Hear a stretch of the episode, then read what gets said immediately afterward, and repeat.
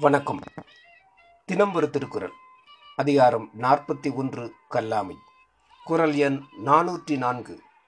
கல்லாதான் ஒட்பம் கழிய நன்றாயினும் கொல்லார் அறிவுடையார். பொருள்.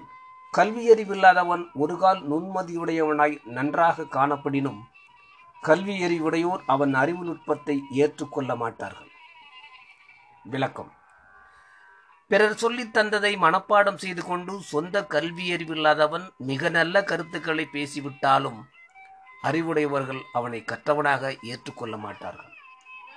கல்லாதவனிடம் தூய நல்லறிவு தோன்றாது என்பதை நன்றாயினும் என்றார்.